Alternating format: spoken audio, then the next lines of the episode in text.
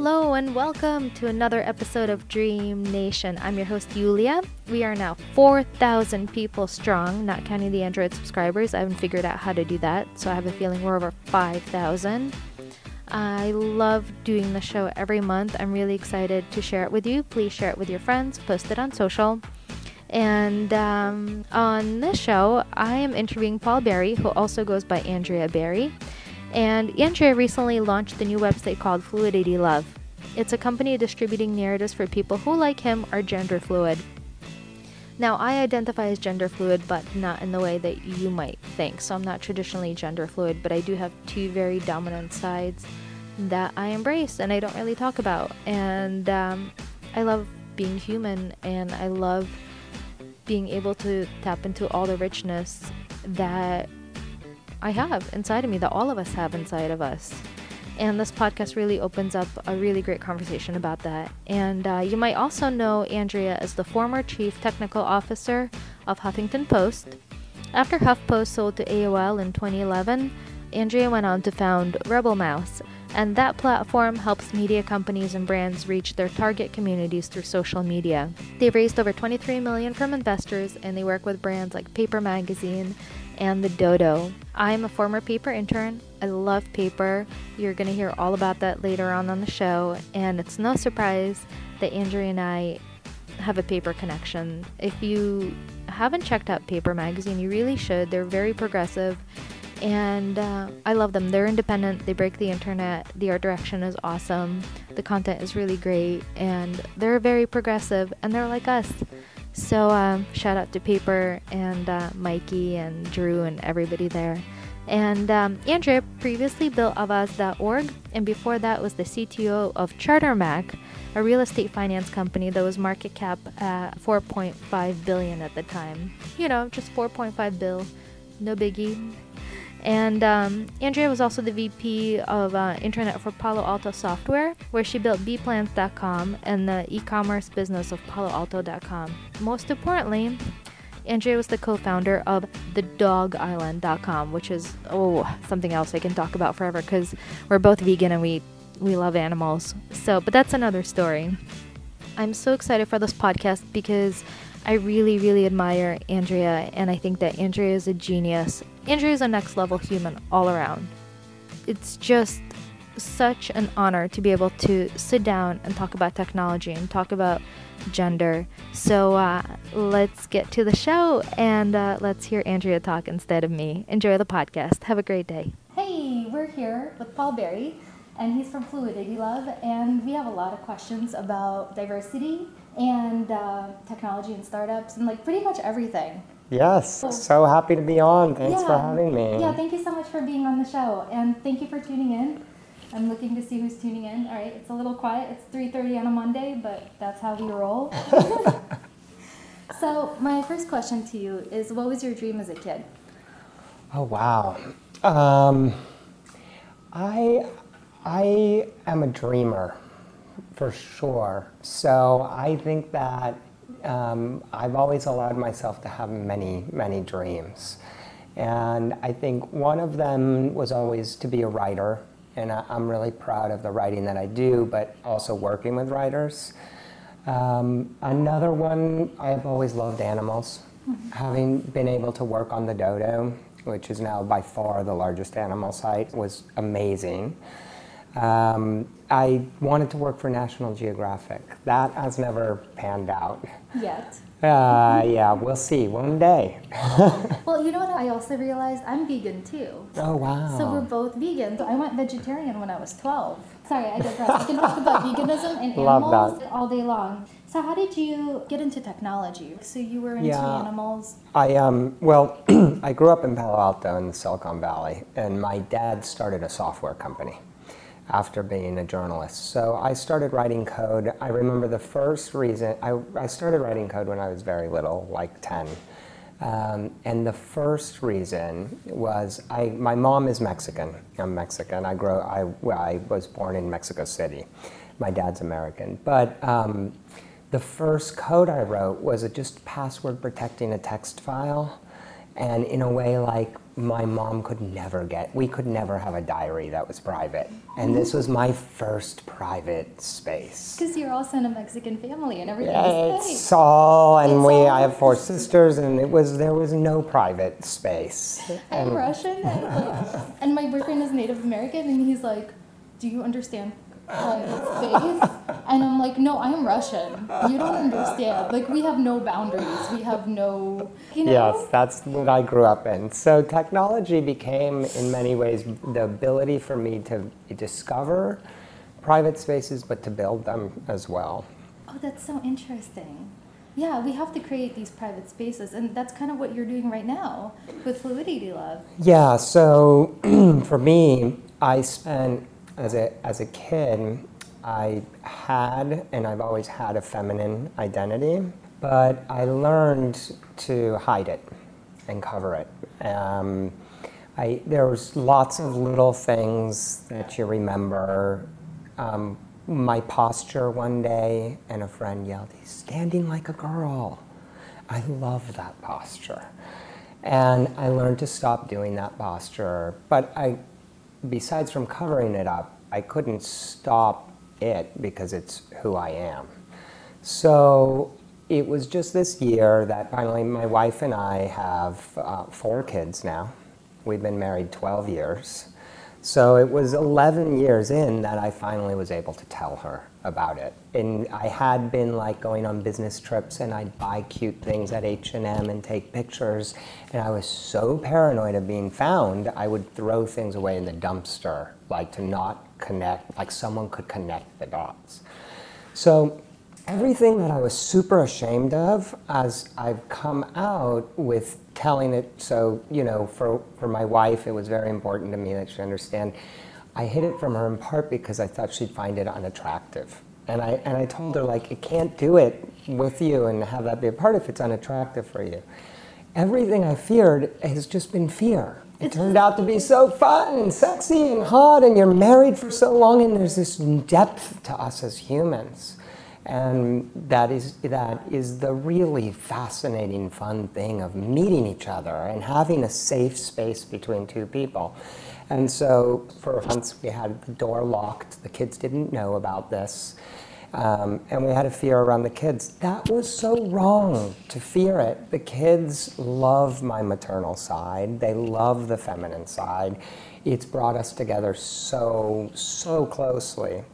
And the reason that I started Fluidity.love is Rebel Mouse is the parent company. And I'm very dedicated to Rebel Mouse. We're doing really well. It's very exciting. It's about having an impact on how ideas change culture and being able to power incredible sites like Paper Magazine and Pop Matters and Azula and OK Africa and just an incredible portfolio.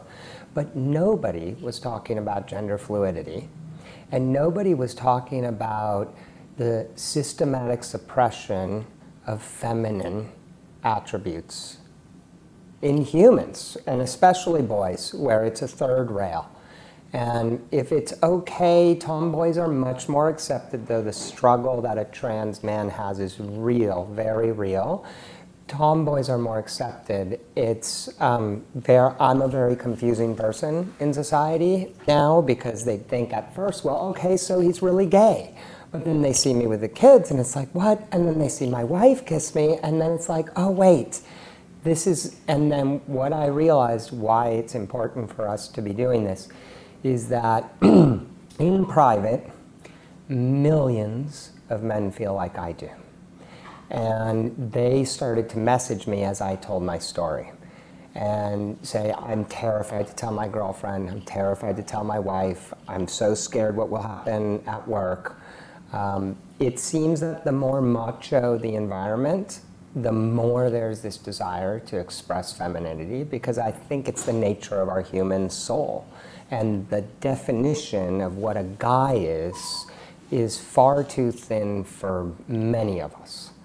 How many, how much that is, is it tens of millions or hundreds of millions or billions? I'm not sure of yet, but um, it's been, for me, the mission is to help. I spent 11 years hiding something from my wife that would have brought us together. There was no reason to hide it, but there were no narratives to discuss it. And so transparent is kind of like one of the only narratives, but that has that's not me. I wasn't leaving her. I, I love our, her and the family, my kid, like what we have here. And, and so it's not just my narrative, but a lot of non binary narratives that no longer fit into the rigid roles that we see as options for ourselves in life. Society is just so focused on putting everybody in these boxes. Yeah. And our society is just so rich yeah, and we are as humans, and the ability to find who you are should be a parent's number one. That's our role, is to help them find who they are and support them in being that. And so I am very excited that I think in our lifetime we're going to be able to see some changes um, that are like thousands of years in the making for us to move from rigid roles. Fluidity for me is also about um, how you work your talents, your creativity. In the past, you could be a secretary, learn someone's calendar, and do that for 45 years. But that will be automated. And so, what makes us human can never be automated. And that's that creativity. And most of the beautiful inventions in the world and discoveries are made from someone taking a pivot from their main focus was biology, and then they started to do something else. And so, uh, I think we have to be fluid in borders. I don't think it's fair to humanity to have rigid borders. We see so much unnecessary death. So we're, we're on this path where we needed rigid roles at first, but we no longer need them, and they're like armor. And it's like literally trying to show up in 2017 with an, an armor from the 1300s. Um, so, but it's very confusing to people um, for sure. And there's millions of kids who feel comfortable doing this, but society's not really ready for it. So a big part of fluidity is training. Um, individuals in HR, they're like now liable to understand this in the current workforce. And they need safe spaces to ask clumsy questions. And so that's what we're doing with the certification process for individuals to say, I understand gender inclusion and gender diversity and what it means, and I can talk about it and deal with it, but also for companies. So a company that has any consumer facing impact, it's really amazing the opportunity and again the liability right now. When I go shopping, and I, I, all of my friends that are trans or non-binary, we all go through this. Of it's either a terrible dysphoric experience, where you're treated in a way that makes you feel awful, and you never want to see that store or label or name again, or you leave like literally hugging the other person. Like it's an incredible. So it's a it's a chance for people um, to create new you know uh, new customers, new connections that are very meaningful as we figure out who we are. And like for me, buying boy clothes was so boring. I never wanted to and it was just the minimum. But it turns out when you let people like me start to buy the things that, that we really wanted, suddenly it's a totally different consumer behavior. I think we have to start treating everybody as just humans as opposed to just gender roles. Like if yes. you're like, well, what do you want to do? I, as a girl, like I always wear black, and I never really got dressed up because I would get a lot of attention, especially as a young woman. Yeah, yeah. So I learned to suppress my own sexuality because it put me into dangerous positions all the time. So yeah. here I am wearing black dress Steve Jobs being a tech geek because I was also in very masculine environments. Yeah, yeah, absolutely. Where like if I stayed at work at two o'clock in the morning, there would be some creative director giving me a back rub that I did not want, and I never. I'm sorry. Complained. I'm sorry. That's not women, even funny. You know? It's so horrible, and so, I really worry about. Um, it's we're we're realizing that it's systematic. It's not mm-hmm. exceptions. It's literally uh, for my two daughters and, and my two sons. Like to understand, my two daughters have like a hundred percent certainty of going through an abusive circum situation, mm-hmm. and I honestly, it leads me to believe men are broken as a category that they can't understand because they are so ashamed of their own femininity they can't understand femininity at all. And so, what the locker room talk is all they get. And so I used to act as a translator growing up in high school for my friends because I had four sisters and I was very attuned to. So I would see them be so clumsy and do things that were like unintentionally hurtful, but they had no idea. And it's like society's not teaching our kids what we need them to know. And that's where Fluidity Love comes in, because I think it's a really great platform to create that awareness. Speaking back to those private spaces where you can learn in the privacy of your own home, too. Yeah, I think that share. mixture of understanding the stories, what we want to do is help people understand the stories of who we can be as humans, the options you have. You know, it's, uh, I remember seeing Ellen DeGeneres uh, when I was a little girl, you know, in Disney World and Epcot Center. And it was a new, like, you, we can be like that. And there's so much more that we can be than the options that we're given right now. So part of it is creating those narratives, but part of it is also starting to create the frameworks for people to be supportive as I've come out, I've realized, like, oh my God, how confusing it is for everyone else. And this includes my wife, you know, my employees at Rebelmouse, my investors. Like, everyone is confused about gender non binary issues. And so, um, one of the things that I found personally is that when the reaction is right and you're in a good state, then it can become a very sweet connection. Well, um, one way to think about it is my identity impacts my wife's identity. And the concept of like a trans lesbian was no, something I didn't even know existed until a few years ago. That would have blown my mind as a teenager. It's like you want to be a girl, but you don't. It's not because you want to be with guys. You want to be a girl as a girl, like lesbian girl. It's like not and it's, uh, it's, there's so many narratives that are possible to, uh, to fit, but this, the, having safe spaces to ask these questions too and be able to understand, you know, what are the options on how you react to someone. Because as I've come out, some people have been very clumsy in their reactions to it, and I've realized frameworks for people to understand how to react. I was questioning how do I introduce you. I was like, well, everybody knows you as Paul Berry. So I'm like, hey, I'm interviewing Paul Berry on the show. But then I'm like, well, he's going by Andrea. But if I post Andrea, nobody's going to know who Andrea is. So it's like, how do you start up the conversation? This is how yeah. you do it. You just go, so, I'm Paul Berry. Yeah.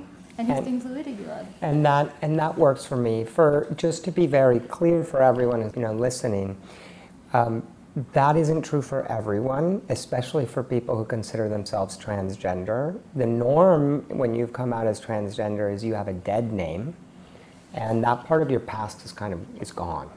Sometimes I feel part of the transgender community in general, but um, being gender fluid the way I am makes me a little bit different in that I don't have a dead name. I worked really hard on Paul Berry, and I was also not it was for me being a boy wasn't a miserable experience it just was so much less than who i am so i do like to be called andrea as you know but i worked hard on the name of paul berry so my next question leads into media and distribution with yeah. Rebel Mouse. I'm also a former paper intern. I love paper, and I'm so excited about their digital sale. Yeah, they sold, and they're so successful. And they're brilliant, and shout out to Mikey and the staff and, and Kim. And, and Drew and Tom and Kim and David, absolutely. Yeah, I want to try to get Kim and David on my podcast this year too ah. because oh. they were just. In '99, I fell in love with them because I was going to the club kids scene, and they were like my people. you know, to be totally honest, we worked on Paper Mag for three years. I loved them all the way through, but it wasn't until I came out that I really understood what Paper Mag means to yeah so it, it, they are lovely. They're a lovely collection of amazingly, incredibly talented creative people. Yeah. That are just like shining a light, a beacon for all of us who are just yeah. doing our own thing and we want to share love with the world. Yeah, and it really describes why I built Rebel Mouse. I love that you picked Paper Mag as a client. Um, when they came to us, they had a website technology driving things that was going to require for them to do the redesign and rebuild from everything. That was all this lunacy. They were going to have to raise another round of financing. And so, what I love about what we can do with Rebel Mouse is by sharing right now, if every media company has a tech team, everyone's rebuilding all the same stuff. And the waste across the industry is massive at a time where the industry has no room for it. The margins are tiny. And so we were able to take PaperMag and move them into a super modern platform that could redesign a lot. And, and we did that redesign for them at way less cost. We love being able to help indie publishers, but media companies in general. And we can do it because it's sort of sharing the costs. The CMS cost is split by however many clients we have essentially. And so what it takes right now is like it takes $10 million a year to keep a website awesome. And we drastically reduce, I mean, uh, a percent of that. And uh, we get to work with amazing, amazing clients. Um, Azula is a really awesome one that's been growing like crazy as well. We love OK Africa and Pop Matters. And we also work with big brands. And I'm proud of the work we do there. United Airlines, we power Hub.United.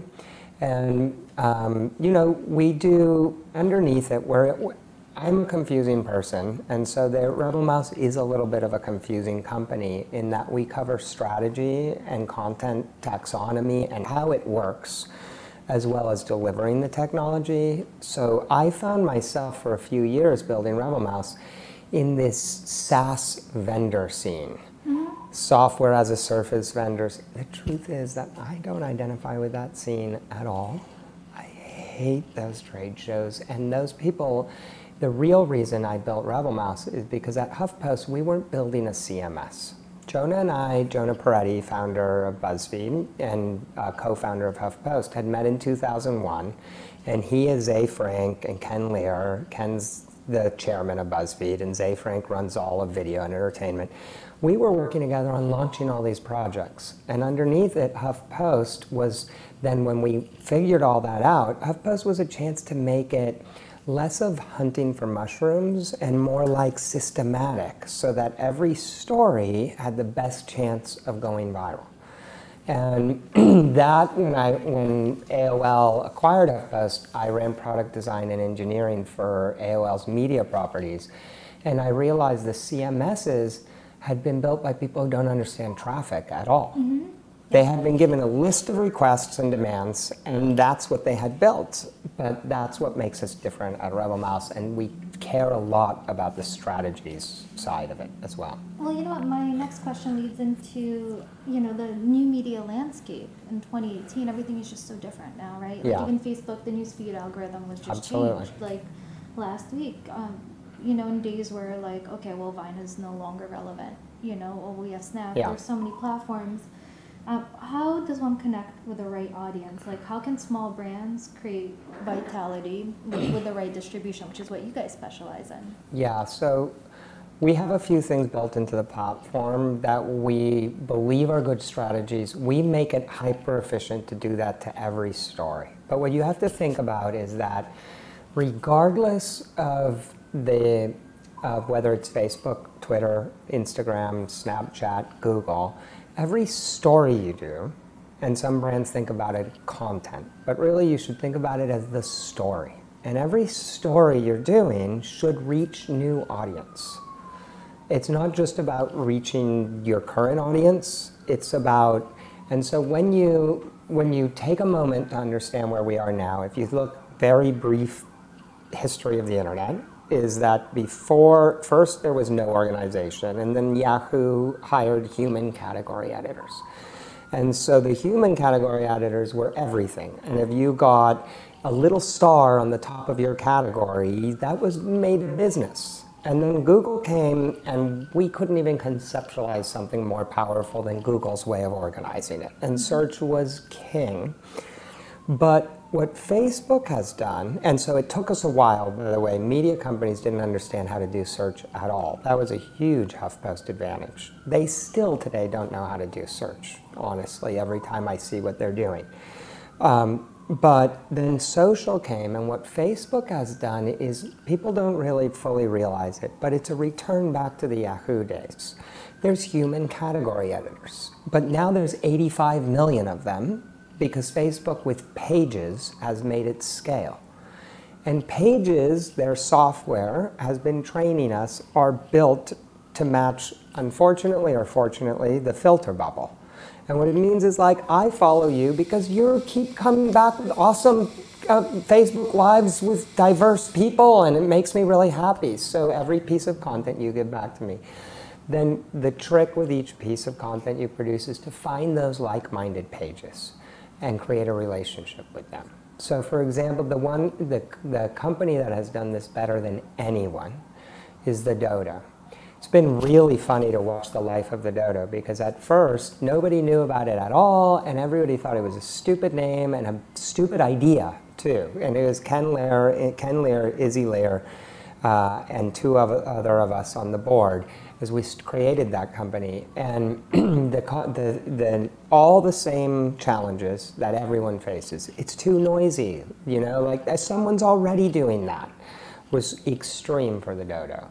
But what they did is systematically, with every piece of content they did, is they connected all the dots in the universe of animals on the internet.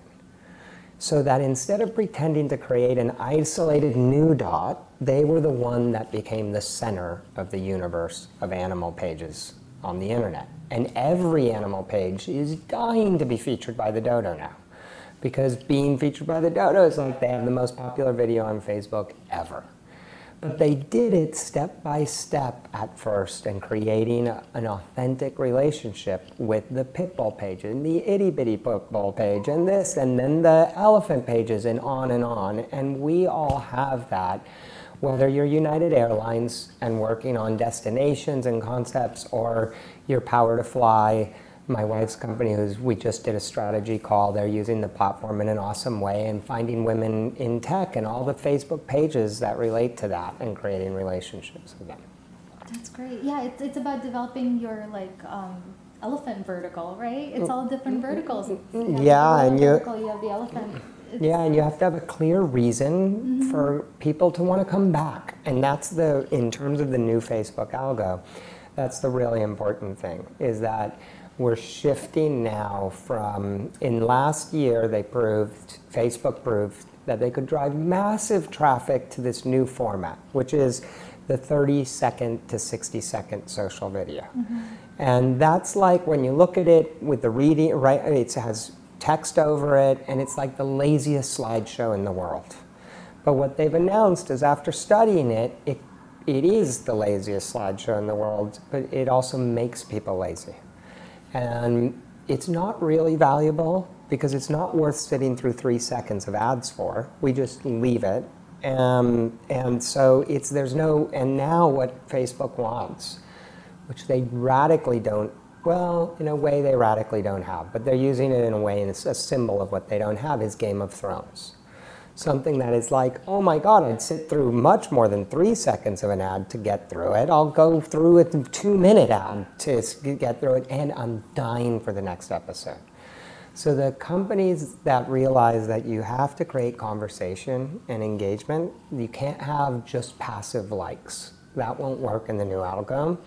Um, and that realize that they have to give you a reason to return the Facebook, we're seeing already in the first week of stats, it's the rewards are really clear for those. Yeah, it's really hard to monetize short video content. Impossible. It's impossible unless it's Possible. like an ad, and that's a really traditional way of thinking about it, and that's not a long-term strategy. Yeah. So, and it puts more pressure on creatives mm-hmm. and ad agencies creating content because you got to keep on creating them. Because it's expensive. Yeah, well, the, the nice thing that we've seen as they move is that it's a return to writers Mm-hmm. Suddenly, like a long, an article worth reading, really worth reading, can generate crazy revenue on Facebook. In instant articles with Fan is their audience network, and they're mm-hmm. at war with Google trying to own that. But mm-hmm. if you have the type of articles people just see the headline and the image and that's enough, then it's hard to monetize. But if you have the type of thing that reading the first paragraph isn't enough. You want to keep going down. That's where actually all the money is. Yeah. It's going to be really interesting to see where everything goes with VR and everything else in the next like 15 years. Oh my God, it's Oh changing God. so fast that trying to think 15 years, 15 months is going to be like hard enough to predict. And what's clear is like the people who love change Mm-hmm. Are going to wake up happy. Yes. Yes, that is so true, right? If you embrace change, that is the only way you're going to enjoy life. Otherwise, it's going to be a painful experience. It's not it's not easy to hate change in today's world. Yeah, but I have I have so many questions, but I don't want to take up too much of your time. So I just have one more question because I had all these like funding questions and everything else. What is your dream as an adult?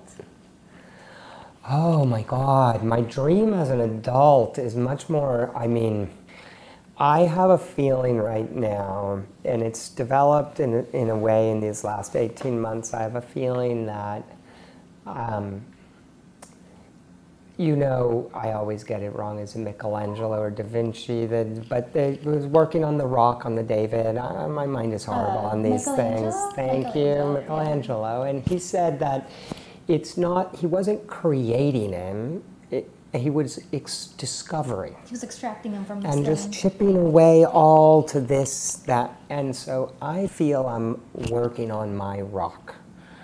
And so my dream is to see these changes before I die.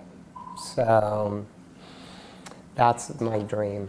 Love it. Well, I'm really excited for Fluidity Love, and I'm excited to see where it's going to grow because what you've done with RebelMouse is really impressive. Thank you. So Thank you so Fluidity- much. Yeah, it's going to be an awesome platform. And I had one other question, which was, are you guys going to raise again?